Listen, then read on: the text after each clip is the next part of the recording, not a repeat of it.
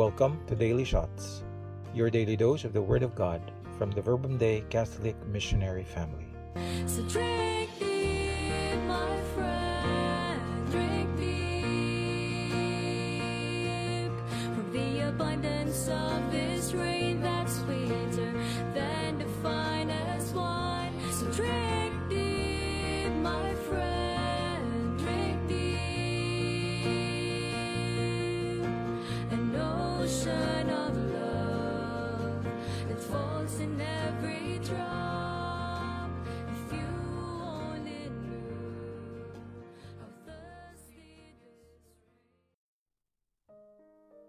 Pleasant day to us all.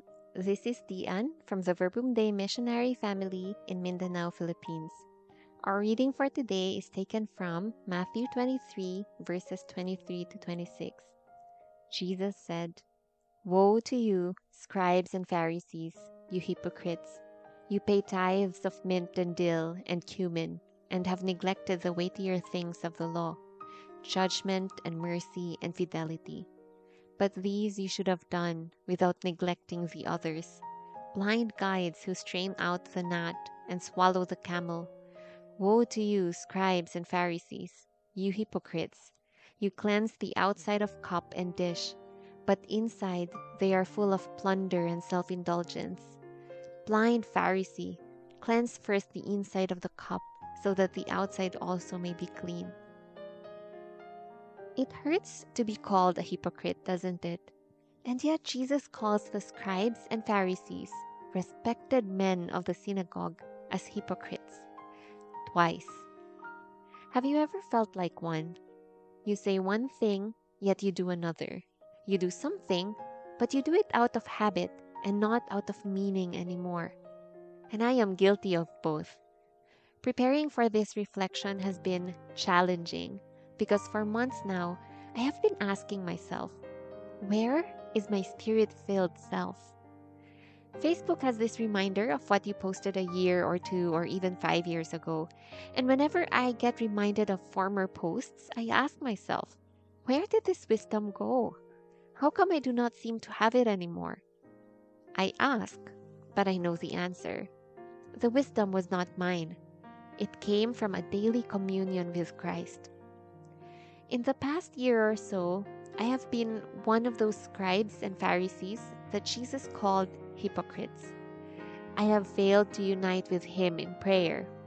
And whenever I speak about God and Jesus' love without actually communing with Him or experiencing that He has touched me, there is a hint of guilt.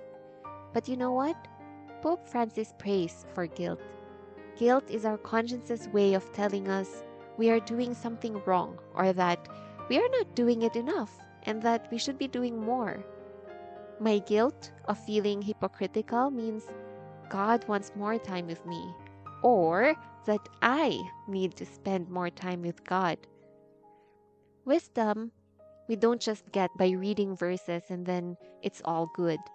It needs time, silence, deep thinking that invites us to commune with Christ and opens us up to self-reflection. Going back to what Jesus said to the Pharisees and scribes, we might think Him too harsh and blunt, and we might get hurt if He was saying it to us. But really, Jesus was just speaking the truth. If the Pharisees and scribes, or we, forgo our pride, it would open us up to the wisdom that Jesus is offering.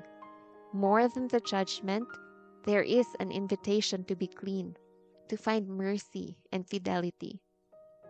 As I share this reflection to you, I no longer feel hypocritical. This is the most honest I have been, and it is what God wants for us to do. To come before Him in our most naked, honest self, with humility. No pretense. He doesn't need that. And in truth, neither do we. Just spend time with Him. Ask Him what He has in store for us, for you. Maybe there is something. Maybe He wants you to wait. But stay. Stay in His presence, in silence, and bask in His love. Ask for the Holy Spirit to be with you. because God's presence is also a grace from Him. To be able to commune with Him is a gift. I leave you with a prayer from the first reading today, taken from the second letter of Paul to the Thessalonians. May our Lord Jesus Christ Himself and God our Father, who has loved us and given us everlasting encouragement and good hope through His grace, encourage your hearts and strengthen them in every good deed and word. Amen.